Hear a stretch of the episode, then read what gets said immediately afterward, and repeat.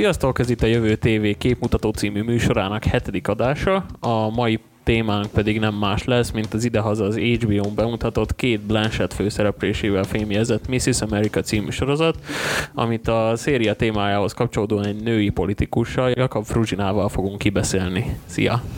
Szia Ős, köszönöm a meghívást. Mielőtt még így belemennék a kibeszélésbe, így röviden összefoglalnám a hallgatóknak a sorozatnak a témáját. A Mrs. America című sorozat témája alapvetően a női egyenjogúsági mozgalom, amelyet a 60-as évek derekán még szélsőséges feminista mozgalomként apostrofáltak sokan. Hogy teljesen pontos legyek, nem is csupán az egyenjogúság filozófiája kerül középpontba a sorozatban, hanem az ezt hivatalossá tevő okirat, az Equal Rights Amendment alkotmánymódosítás, amely lefektetné, hogy hogy a férfiaknak és a nőknek ugyanazon munkáért ugyanazon fizetés járna, valamint több kérdést is az átlajára tűz később, így az abortusz és a meleg jogok is a képbe kerülnek. A sorozat két szervezet szemszögéből mutatja be az alkotmánymódosítás eléréséért folytatott harcot, egyrészt a feminista mozgalom, másrészt pedig a Phyllis Schlafly republikánus családanya által vezetett Stop Era, vagy Eagle Forum mozgalom szemszögéből. A kongresszus ugye 1972-ben esetben elfogadja az irát, amit ezután az egyes államokban ratifikálni kell, és csak akkor válik érvényessé, ha ez legalább az államok háromnegyedében megtörténik az 1979-es határidőig, vagyis 38 államban. A National Women's Day Political Caucus, más néven NVPC, nevű politikai szervezetbe tömörülő feministák biztosak a sikerben, egészen addig, míg fel nem tűnik a színen Schlafly, és el nem kezdi a házi asszonyokat mobilizálni, majd rajtuk keresztül a helyi törvényhozók álláspontját elmozdítani az alkotmány módosítás ellen. Na most ez így nagyon keményen hangzik szerintem így első felcsapásra, úgyhogy azért kicsit beszéljük át a dolgokat. Ugye a sorozat nagyjából ilyen 40-50 évvel, nagyjából egy fél évszázaddal ezelőtt játszódik, viszont rengeteg kérdés, amit felvet, az még a mai napig is aktuális. A, gondolok itt például arra, hogy a nők a legtöbb országban még mindig nem keresnek ugyanannyit, mint a férfiak, sőt talán a legtöbb országban. A meleg jogok rengeteg országban még továbbra is kérdésesek, ezek leginkább nyugaton mozdultak el pozitív irányba, és ugyanez a helyzet az abortusz kérdésével is, ami a mai napig egy elég megosztó téma. Szerinted ezeken a kérdéseken tovább tud-e valaha lépni az emberiség, vagy látsz-e valami jelt erre? Én úgy gondolom, hogy kénytelen lesz konkrétan. Az igaz, hogy nagyon érdekes, hogy a mai napig ezek a problémák még mindig fent állnak, ha bár rengeteg évtized eltelt azóta is. Én nagyon-nagyon bízom az Z-generációban és a millenial generációban. Amit én látok tőlük, az valami egészen elképesztő, hogy mennyire szeretnek kiállni a jogaikért, és ezt, ezt szívvel, lélekkel teszik, és ennek hangot adnak. És egészen kreatív módon az online térben is sikerül elérniük hatalmas politikai akció sikereket. Úgyhogy az én reményem főként bennük van. Maga a sorozat, amit bemutat, ugye a minek is hívták őket, ez a női szervezet, mi volt a nevük pontosan? A nem, most, nem, nem tudom, hogy ott volt egy pontos megnevezés. Mm, volt, volt valamiféle, azt hiszem, hogy ilyen hm, nemzeti női összefogás, vagy valami hasonló. Uh-huh. Tehát ők valóban nagyon magabiztosan kezdtek, és, és úgy tűnt, hogy ez, ez össze is jöhet. Ugye ott nagyon sok civil aktivista volt, illetve olyan nők, akik már addigra felépítettek maguk köré egy, egy bizonyos szimbólumot, vagy, vagy magukat, egy, egy karaktert, ilyen volt a Gloria Steinman is. Ugye ő úgy, úgy kapott nagy hírnevet, hogy beépült a Playboy villába, mint pincérnő, felszolgálónő Hugh Hefnerhez. Aztán írt egy, egy nagyon durva leleplező cikket, hogy hogy bánnak ott a nőkkel.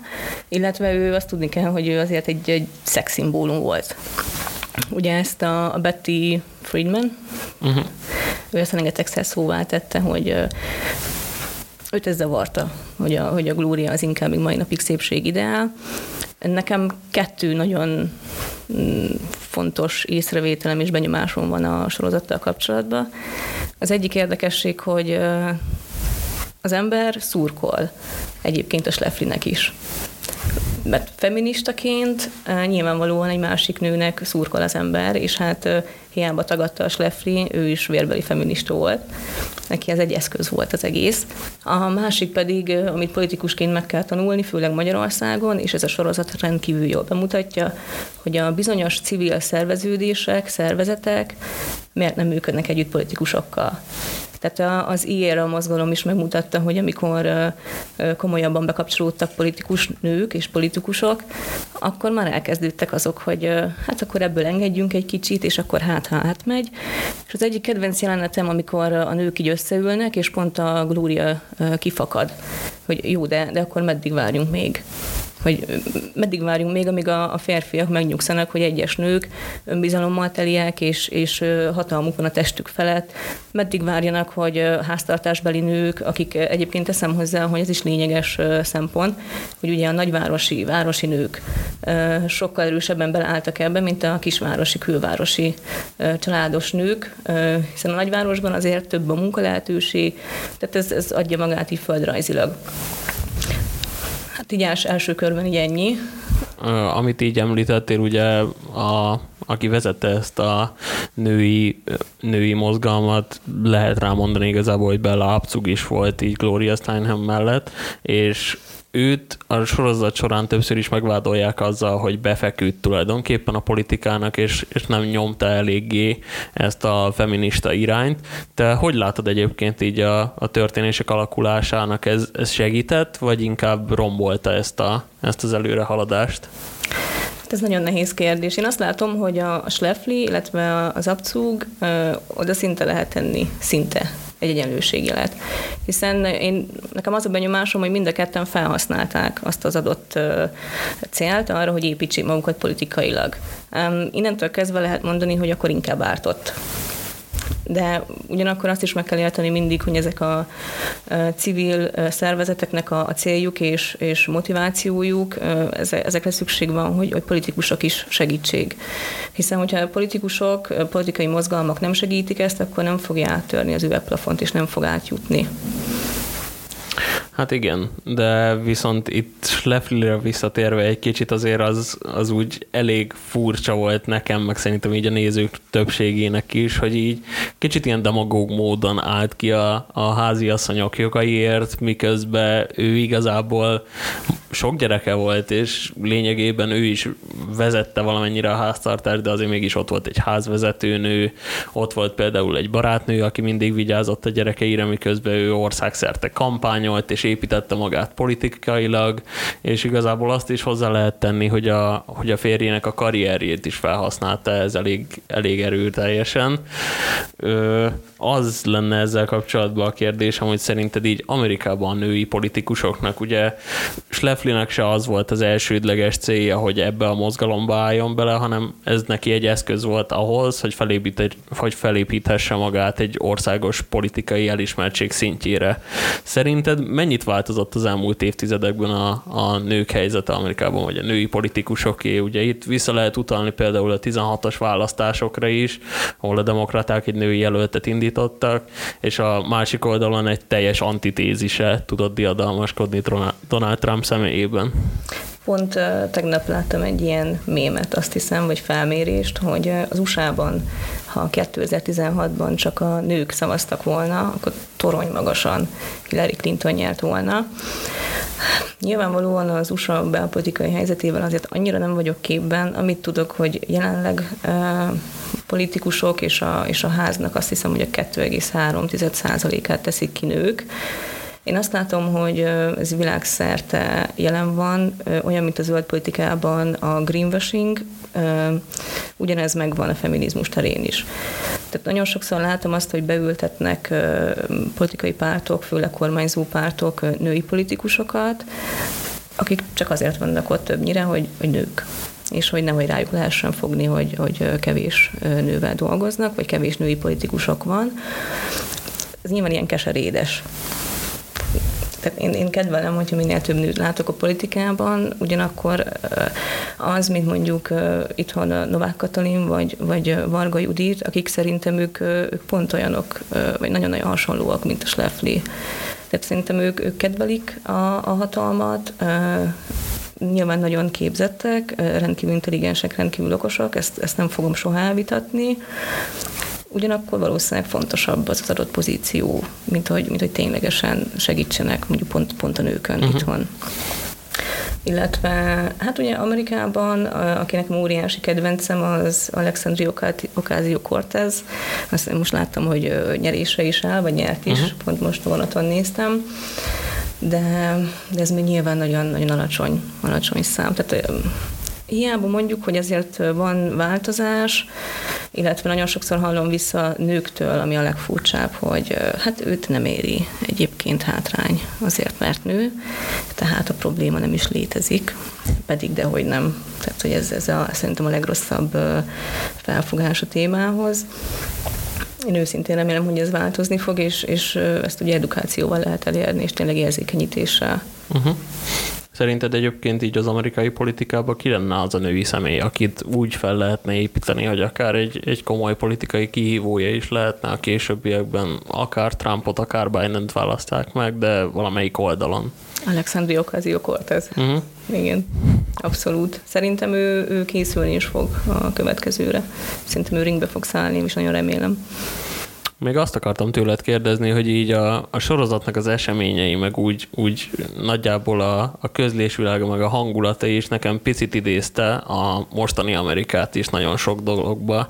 Például, hogyha megnézzük azt, hogy tényleg Schlafly az nagyon hasonló érvelést használ csomó mindenben, mint például Trump, hogy teljesen megalapozatlan, általa tényekként hivatkozott dolgokra építi fel tulajdonképpen az egész érvelését, és amikor ebbe belekötnek, akkor, akkor ez az egész összedől, viszont azt nem lehetett tőle elvitatni, hogy egy nagyon jó rétor volt szinte tényleg a, a feminista mozgalomból alig ha lehetett olyan politikust, vagy olyan közszereplőt mondani, aki, aki ennyire összetett volt.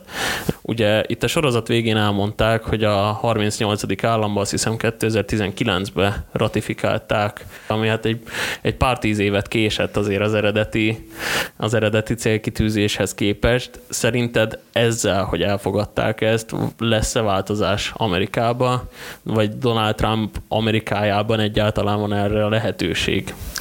Donald Trump Amerikájában nem hiszem, ugyanakkor pont nemrég láttam egy ilyen dokumentumfilmet a Netflix által, hogy miért is vannak mai napig ezek a bérkülönbségek férfiak és nők között legtöbbször egyébként, hogyha a feltételek adottak is egy-egy felvilágosultabb országban, legtöbbször a gyerekvállalás az. Tehát a gyerekvállalás kérdése az, ahol el tud csúszni ez a történet. Na most én ezzel nem azt állítom, hogy a nők ne vállaljanak gyereket, és akkor majd azonos fizetésük lesz, hanem erre a probléma, idézőjelben problémára is megoldást kell találni. Ilyen például, ami abszolút feminista téma, ezt nemrég javasoltam is a pártomnak, ez például az apagyed tehát hogy, a, hogy az apák is elmehessenek szülés utáni szabadságra, mert hogy az van, hogy két azonosan teljesítő férfi és nő mondjuk ugyanott végeztek, ugyanolyan eredménnyel, ugyanaz a szakmai gyakorlat, elkezdenek dolgozni, tegyük fel egy cégnél, vagy építik a, nem tudom,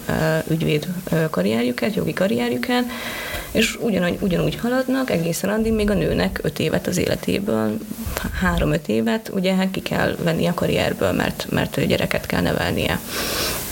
És innentől kezdve az, az, az mínusz és ugye, és ugye férfiak pedig mindeközben tudják magukat építeni. Tehát, hogy statisztikailag esik így a bérezés. Tehát lehet, hogy vissza tud menni egyébként ez az adott nő, úgyhogy mondjuk otthon is dolgozik, illetve azonnal kap valamilyen béremelést vagy előléptetést, de akkor is ez a mínusz néhány év, ez ugye összességében statisztikailag mínuszos eredményt fog hozni a nők számára. Ugyanakkor is Leflire visszatérve, Ugye Phyllis Lefli az, aki ha beállt volna egyébként az IRA mozgalom mellé, hatalmasat tudott volna tarolni, és szerintem az, tehát elképesztően tehetséges egyébként nem lehet elvitatni, és nagyon-nagyon intelligens. Ugye nagyon sokszor mondta a férjének is, hogy ő is, őt is felvették volna a Harvard jogi karára, ha bár akkor még a Harvard csak férfiaknak nyitotta meg ezt a kaput. Ugye neki volt egy testvériskolája, és akkor azt hiszem, hogy ott végzett ilyen politikai tanulmányokat.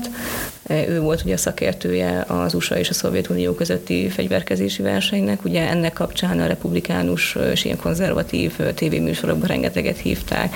Ugye ott látták, hogy, hogy Schlafly nagyon-nagyon tehetséges. Ugye itt említetted ezt az apagyedet, ami egy kicsit megragadta a fülemet. Nem tudom, hogy hogy látod ezt Magyarországon, mennyire fogadná be egyébként a társadalom, mert azért azt el lehet mondani, hogy, hogy itthon, még ha, még ha sok dologban is azért tényleg um, van olyan gondolkodás, mint akár Nyugat-Európában, de szerintem ez az a kérdés, amikor így, ha csak ilyen múltbéli tapasztalataimra alapozok, akkor azért vagy megmosolyogtatja, vagy tényleg nagyon meg ilyen kérdőjeleket formál az embereknél az, hogy hogy, hogy lehetséges az, hogy az apa neveli az el, első években a gyerekeket. Ugye itt nyilván nem lehetetlen a dolog, de, de itt van egy, szerintem Magyarországon lehet azt mondani, hogy egy erős ilyen, ilyen férfi központú társadalom talán. Hát abszolút, ezt én is aláírom.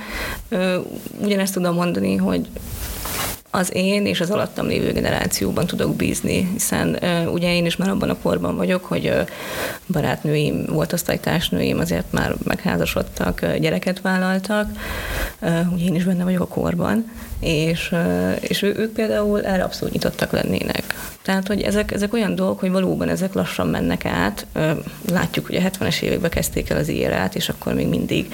Tehát nyilván, amikor az USA-ban ilyen, ilyen emberek felütik a fejüket, mint a Caitlyn Bennett, meg ugye Trump vezeti az országot, akkor, akkor sokat nem lehet várni sajnos.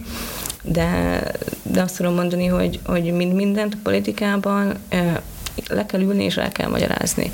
Ha ehhez kerekasztal beszélgetéseket kell tartani, vagy, vagy videókat, meg kell találni azt a csatornát, ahol átmegy, mikor melyik korosztálynak, egyszerűen érzékenyíteni kell, és, és edukálni kell. Pont ezt akartam amúgy kérdezni, hogy szerinted mi az a, mi az a célra vezető módszer, amivel meg le, megfelelően lehetne edukálni a társadalmat, mert azért ennek a feminizmus is egy olyan téma, ami már tényleg évtizedek óta jelen van, és még napjainkban is sokszor ilyen szélsőséges, liberálisként hivatkoznak rá, miközben sokan pedig nem is értik magát a kérdést, mivel ez egy teljesen alapvető dolognak tartják azt, hogy a férfiaknak és a nőknek egy szinten kéne lenniük minden téren. Igen, engem is meglep néha politikus társaimtól egészen elképesztő, hogy, hogy de hát a feministák azok el akarják nyomni a férfiakat. Nem, sőt, tehát, hogy, hogy a feminizmus egészen ö, komplex, és ahogy az elején is említetted, ebben benne vannak az LMBTQ plusz jogok, ö, ö, ugyanígy, tehát feminista kérdés az apagyet, ugyanúgy le kell ülni, el kell magyarázni, ha, ha lehetséges. Ugye az Amerikában szokás inkább, hogy, hogy könyveket adnak ki, főleg a, a mandátum alatt, vagy, vagy a választásokkor.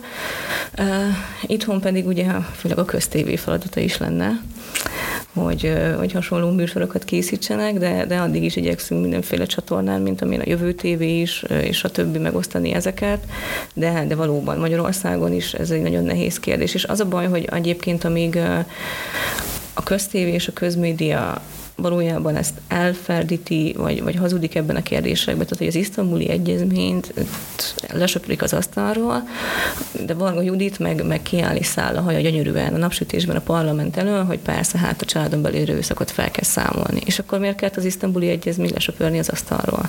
És, és nem, nem, nem tesznek lépéseket. Most is a, a karantén alatt, a járvány alatt meg sokszorozódott a családon belül erőszak száma, és, és nem tesznek semmit. És szerinted az, az mennyire pozitív vagy negatív, hogy ugye a házasságkötéseket például mostanában nagyon sokszor említi a kormányzat, például, hogy növekedőben van ennek a száma, de azért azt is látni, hogy tényleg rengeteg kapcsolat például lehet, hogy papíron kitart a évtizedekig, de az nem feltétlenül egy jól működő kapcsolat. Mi szerinted ebbe így a, a követendő álláspont, mert nem feltétlenül csak számok alapján kéne megbecsülni akár egy ember, vagy egy emberi kapcsolatot, hanem, hanem tényleg érzések alapján is erre, hogy lehetne érzékenyíteni a társadalmat. Szerintem általános iskola és óvodától kezdve. Tehát ugyanez van egyébként a szexuális felvilágosítással Pont ez lett volna másik. Igen. Tehát, hogy mikor arról beszélünk, hogy szükség van akár óvodában is. Jaj, hát de, hát de, de, de, de. De most nem arról beszélünk, hogy elmegyünk az ovisokhoz, és akkor megmutatjuk, hogy ez mi. Egész egyszerűen, hogy, hogy ismerjék a saját testüket. Tehát amíg, amíg ott tartunk, hogy hetedik osztályban, én is emlékszem, vettük biológiából vagy természetismeretből a menstruációt, és akkor mindenki sírva röhögött, meg poénkodott. Jó, valahol ez, ez természetes, de, de, hogy, de hogy mai napig férfiak egyébként olvastam, hogy, hogy, hogy a tampon reklámok miatt rengeteg férfi azt hiszi, hogy a menstruációs vér az kék, mert hogy ugye úgy mutatják be a netszívó képességet. Tehát elnézést, erre nem tudok mit mondani. Igen. Tehát, hogy, hogy ezt, ezt ugyanúgy az oktatásba ezt be kell vezetni, ahogy szerintem egyébként a mentálhigiénét is, hogy foglalkozzunk vele, a diákok mentális egészségével. Pont nemrég láttam egy TED előadást, ahol egy, egy fiatal lány arról beszélt, hogy lehessen kivenni egy fél évben, nem tudom hány napot, ilyen mentálhigiénés napot.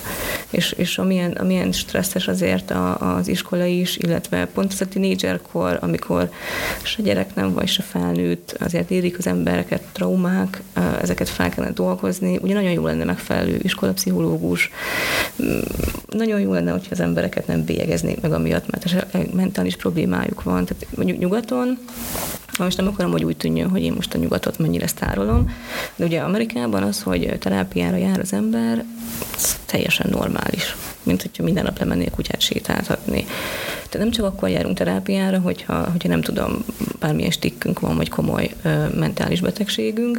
Ö, egész egyszerűen ugye át, átrendezi fejben a dolgokat, ö, és nagyon sokat tud segíteni. De ugye itthon az ember ez, ez úgy van, hogy fú, biztos dilis meg hogyha valaki elmeri mondani ma Magyarországon, hogy, hogy depresszióval küzdök, amivel küzdöttem egyébként én is, jó, hát már nem dolgozol, meg menjél kikapálni, és akkor majd, izé, majd nem leszel depressziós. Hát igen, van egy ilyen megbélyegzés az emberek igen. irányából, miközben azért tényleg Amerikában a, a legtöbb például a reklámok is, a sajtótermékek is, a filmek, a sorozatok, azok mind próbálnak érzékenyíteni ebben a témában, és hogyha már itt tartunk, akkor csak így most így ide venném gyorsan, hogy például például a Kártyavár című sorozatban is még az amerikai elnök is elmegy terápiára a feleségével, annyira, annyira bemutatják ezt is, hogy pedig Magyarországon is van igazából a Terápia című sorozat, ami, igen, ami igen, hasonlóval igen. foglalkozik. Itt még sincs annyira befogadottsága ennek nincs, a témának. Nincs. A, a másik, ami nekem, és nem tudom, hogy ezt, ezt belesorolható a kultúrsok kifejezésbe, ez pont a, a karantén alatt volt, hogy a, hogy a Comedy Central volt bekapcsolva egy este, és megragadta a figyelmem egy, egy ilyen Amerikában lejátszott műsorszám, mindenféle sztár és híresség beszélgetett, nyilván összevágva videókból, karanténról, stb. stb. És akkor ez volt magyarul feliratozva, és amikor megláttam, hogy ebben a műsorban a Muppet bábukkal, ugye az, az évtizedes rajongás kelt ki a gyermekekben mindig, elmagyarázták, hogy, hogy mi az a self-love, hogy hogyan nyugtasd meg magad, hogy milyen trükkök vannak arra, hogyha szorongsz gyerekként. Gyerekek nyelvére lefordítva a kedvencükkel, a bábúval. És így leesett az állam. Tehát, hogy ez, ez Magyarországon nincs. Pedig ugyanúgy a gyermekek is szoronghatnak, bármilyen trauma érhette őket is, és a szorongás, depresszión keresztül bármi előfordulhat náluk, és itt ugye az van, hogy hát hogy szorongnál már te meg, miért lennél stresszes, hát gyerek vagy, vízi, csak iskolába kell járnod. Holott ez egy sokkal komplexebb kérdés, és az, hogy, hogy Amerikában ezt, ezt ilyen gyönyörűen megoldották, itthon pedig ennek nyoma sincs, ugye nyilván civilek foglalkoznak ilyesmikkel, de hogy, de hogy kormányzati szempontból ilyen nincs, az ami elképesztő. Na, most, hogy így ezeket kitárgyaltuk, kicsit kanyarodjunk vissza a sorozatra is. Azt akartam kérdezni, hogy szerinted így a sorozat által bemutatott ilyen különböző írák vagy időszakok, mi volt, melyek voltak azok a kiemelkedő pontok talán a sorozatban, ami így befolyásolta a dolgok menetét, mi volt a, mi volt a legerőteljesebb ezek közül neked? Akár pozitív, akár negatív. Hát ami ilyen keserédes, amit már említettem korábban, amikor a Glória kiakad, mert hogy azt hiszem, hogy pont a Betty, nem, nem bocsánat, a Bella. Uh-huh. Bella Abcug kezdi el mondani, hogy jó lehet, hogy át tudjuk nyomni ebben az államban, de akkor ebből és ebből, pont az abortusz kérdésből. Tehát ugye az, az mindig körbevette. Tehát mai napig az abortusz akkor a trigger egyébként a jobb oldaliaknak, hogy elképesztő. De, de, az, a, az, a, az abszolút idézőjes kedvencem, hogy az USA-ban az semmi gond nincs, hogyha lebombáznak általában civileket és, és gyerekeket, de hát az abortusz. Fú. Mindegy. próbálok nem triggerülni én sem.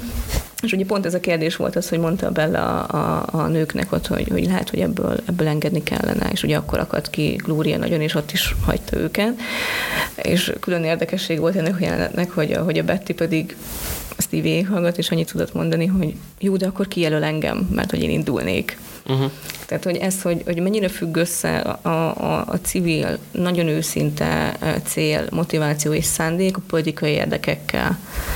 Az, hogy a politika az tényleg egy rendkívül mocskos világ, és, és ez nagyon jól bemutatja ez a sorozat. Ugye többször át is verték az, az éra mozgalmat. Igen. Az is nagyon erős volt.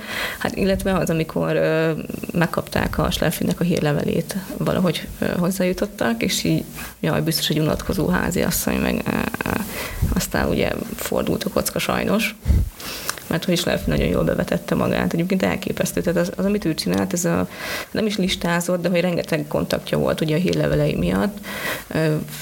Rendkívül okosan szervezte az egészet, nagyon-nagyon tehetséges. Szerinted egyébként hiba volt, amikor átadta ezt a listát a republikánusoknak? Ugye ettől tették függővé az ő politikai jövőjét tulajdonképpen, azt hiszem alelnöknek akarták kinevezni, és ezt kérték tőle cserébe. Szerinted ez egy elhibázott lépés volt?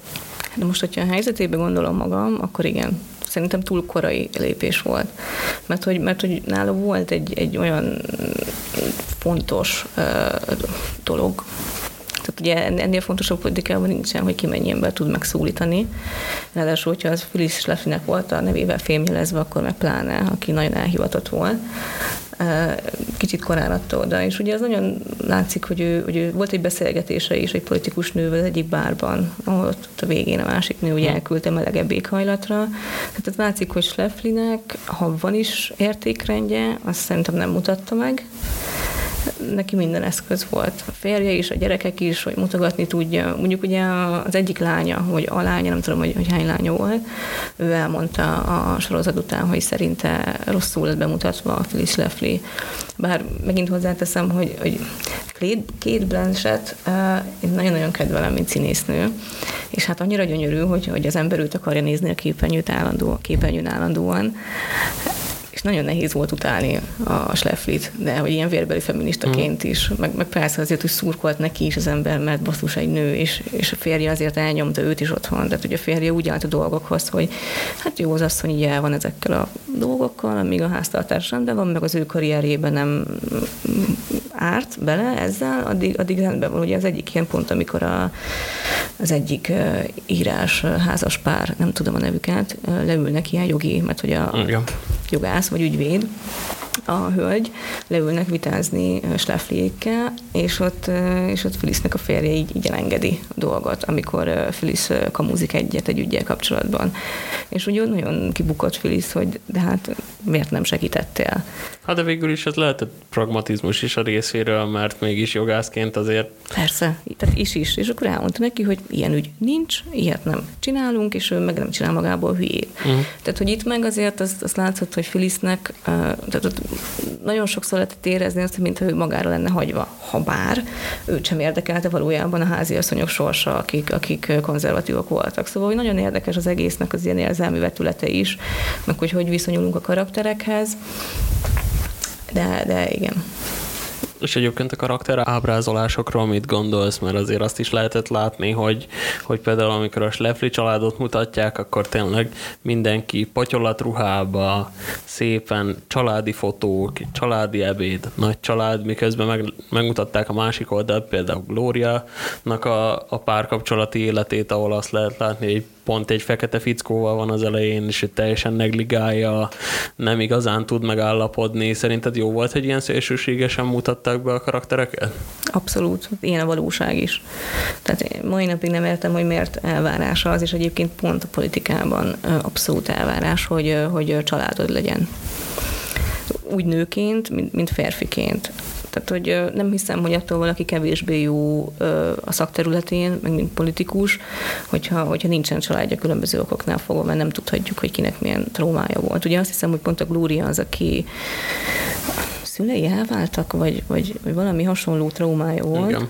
és, és emiatt nagyon-nagyon nehezen hajlott rá, de a vége felé aztán ott volt valami kis, kis váltás.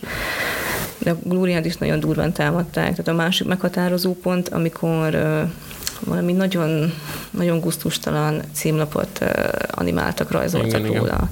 Tehát azt látszott, hogy ott ő is megtört pedig, pedig ő volt az egyik leg, legerősebb alakja, illetve azok az apróságok, amiket Szerintem politikusok is elfelejtenek, és néha én is, mert, mert annyira benne vagyok a, a napi pörgésben, amikor oda bent hozzá egy, egy lány aláíratni vagy a magazint, vagy a, vagy a könyvet, Igen. és elmondta neki sírva, hogy, hogy neki is volt a bortusza, és hogy mennyit segített neki ez a, ez a Miss magazin, meg hogy foglalkoznak ezzel, és, és nekem ugyanez volt, hogy nagyon sokszor érzem azt, hogy felesleges, amit csinálok, meg, meg miért csinálom, és akkor nagyon ritkán, amikor oda, oda jönnek hozzám emberek, pedig azért én nem vagyok egy nagy nagy név, hogy ezzel tisztában vagyok, hogy, hogy köszönik, hogy, hogy én ezt így bevállalom annak ellenére, hogy tudják, hogy milyen a daráló.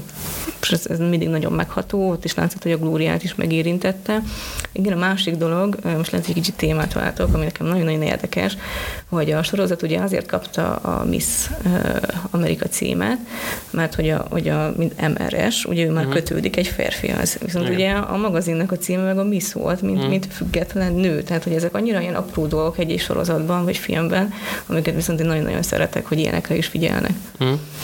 Szerinted egyébként a felépítés az milyen volt? Ugye itt kilenc rész volt a sorozatban, és igazából az volt a lényege, hogy mindegyik rész külön-külön karakterre fókuszált, miközben azért vitték tovább a sztorit. Hogy tetszett ez? Én őszinte leszek, mikor megmutattad a kérdéseket, és ez közte volt, nyilván emlékszem, hogy ki voltak írva a címnek nevek, meg hogy mindig bejött egy új karakter, de hogy fel se tűnt. Szerintem a kilenc rész az, az elképesztően kevés volt erre, és főleg úgy, hogy tényleg közben a cselekmény az ment tovább, és még időben is ugráltak. Igen. Ez, ez egy kicsit zavaró volt. De ezért is van az, hogy nagyon sok karakter nevére nem, nem emlékszem, mert hogy nem volt idejük kibontakozni, pedig annyi minden történt. Tehát ott van ugye volt egy afroamerikai lány, aki kivált az éra mozgalomból, mert saját afroamerikai fekete mozgalmat, igen. feminista mozgalmat. Az például teljesen kimaradt a további része annak. Igen, igen, igen. Tehát azt, azt ennyi maradt meg, és nem is tudom, hogy mi lett a sorsa. Ugyanígy itt volt ez az, az ügyvédnő, vagy jogásznő, akinek ugye férje volt, és, és rájött, hogy vagy leszbikus, vagy biszexuális, uh-huh. tehát hogy olyan jól ki lehetett volna bontani még ezt a, ezt a rasszizmus kérdését is benne, az LMBT LMBTQ kérdését is, de ez, ez kilenc rész kevés volt, meg hát ugye alapvetően Schlaflyre próbáltak fókuszálni. Igen. Most még így utolsó kérdésként legyen egy aktualitás, hogyha már itt szóba került a rasszizmus témája, akkor szerintem kihagyhatatlan a, a Black Lives Matter mozgalomnak így a, a sorozattal való összehasonlítása, mert azért tényleg nagyon sok áthallás van benne. Mit gondolsz erről? Én, én támogatom a BLM mozgalmat. Nyilván a, a rungálást, lootingot, stb. nem. Én, én abszolút az erőszakmentesség híve vagyok. De az is nagyon látszik, hogy, hogy most ugye a feminizmus ebben a kérdésben a BLM kapcsán egy kicsit lejjebb kerül, de ugyanúgy a feminizmus ugye a rasszizmusnak is Igen. a hálója, tehát összetartja. Hát meg tulajdonképpen társadalmilag ilyen mondhatni negligált rétegeknek, vagy ilyen elnyomottabb rétegeknek próbál hangot adni. Igen, igen, igen, igen. Hát nem tudom, hogy, hogy pontosan ezzel kapcsolatban mire vagy kíváncsi. Ugye mm, azt látom, hogy, hogy magák a, a tüntetések, maguk a tüntetések, azok, azok nagyon hasonlóak. Mondjuk azt is nagyon sajnálom, hogy a sorozatban nagyon kevés tüntetést mutattak meg, azt az igazi Igen. szúrjunk oda is, és több ezer, százezer nő az utcán és férfiak, mert annak van igazi hangulata ami, ami most történik az USA-ban, vagy talán már lecsengőben van, ugye én ezt is TikTokról látom, én úgy gondolom, hogy a TikTok egyébként az egyik legjobb felület és csatorna most elérni az én és az alattam lévő generációt. Már-már olyan, mint egy közös tudattalan, hogy mindenki be tudja tolni az élményeit és meglátását, és azonnal eljut hozzád. És ugyanez, hogy, hogy annyira büszkék az generáció tagjai, és így elkezdik sorolni, hogy, hogy velünk vannak a feministák, velünk van az LMBTQ mozgalom, velünk vannak ők, ők, ők, de, de hogy még ilyenek is, hogy a boszorkányok, nem tudom, karenek, tehát hogy amiket mémesítenek, még azokat is kiemeli, és, és látszik az, hogyha valamilyen igazságtalanság történik, úgy nőkkel szemben, úgy a rasszizmus terén, úgy az LMBTQ kapcsán, ezek az emberek fognak állni, és most már felületük is van erre. Visszakanyarodva még az elő, talán az első kérdések egyike volt Trump Amerikájába, szerinted ez mennyire tud megváltozni a mostani helyzet? Semennyire. Tehát, hogy Trump, meg, meg ugye nekem csak azért van Twitterem, hogy, hogy Trumpot kövessem, mert, mert szórakoztató. És egyszerűen nagyon szomorú és nagyon-nagyon szórakoztató. Piszkos élvezet. Igen, de, de ez az ember, ez, ez, ez elképesztő. Ugye főleg, ami meg most történnek, hogy amit az Anonymous megmutatott, főleg ez a, hogy hívták? A, akinek voltak ilyen gyerekpornós, futatós ügyei, nem fog eszembe, nevem pedig elkezdte, neve pedig elkezdtem Netflixen nézni ezt a, ezt a sorozatot, dokumentumfilmet róla. Jeffrey Epstein. Igen, igen, Epstein. Mm. Tehát, hogy abban is köze volt, és, és nem tudom. Ugye nagyon sokan mondják, hogy, hogy persze ez most a balliberális politikai erőknek, tehát ők is megnyomják ezt a tüntetést. Lehet.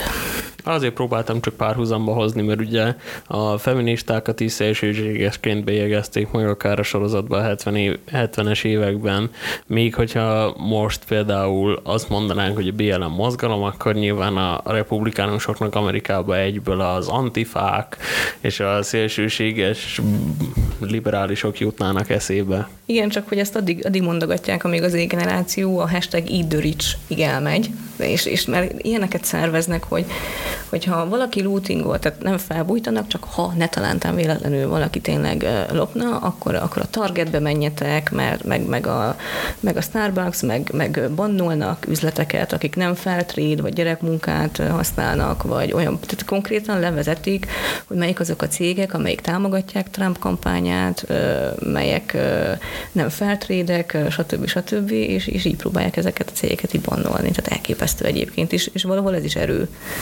ezt használni. Akkor ez a szélsőséges kommunikáció, ez valószínűleg egyszer vissza fog égni Trumpra, úgy gondolod? Persze. Persze, tehát most már ugye főleg az generáció, akik az internetbe, tehát a végtelen információforrásba születtek, őket nem lehet megvezetni azzal, hogy pont láttam egy összevágott videót, hogy 15 csatornán ugyanazt a szöveget mondták el. Ez ismerős valahonnan. Igen, valahonnan ismerős nekem is. Egyébként ez nagyon furcsa ez a párhuzam, tehát hogy az, ö, amit az Orbán fake newszik, ugyanazt megcsinálja a Trump is. Elképesztő. De, de, hogy, de hogy az generáció, meg a millennial generáció, meg nyilván vannak felette is, nem, azt nem általánosítok, hogy őket már nem lehet átverni. Tehát, hogy ők addig fognak kutatni, amíg, amíg meg nem találják az, az igazságot. Hát bízunk ebben, reméljük, hogy tényleg így lesz. Nagyon szépen köszönöm, hogy itt voltál nálunk. köszönöm a lehetőséget örültem a beszélgetésnek, és nektek is köszönöm szépen, hogy hallgattatok minket. Hogyha tetszett, amit hallottatok, és szeretnétek még ilyet, akkor kövessétek a Jövő TV YouTube csatornáját, nézzetek és olvassatok minket Facebookon, Instán és Spotify-on, pedig kövessetek minket további tartalmakért. Jövő héten a Netflixes F is for Family című animációs sorozat kerül majd terítékre. Addig is, sziasztok! thank you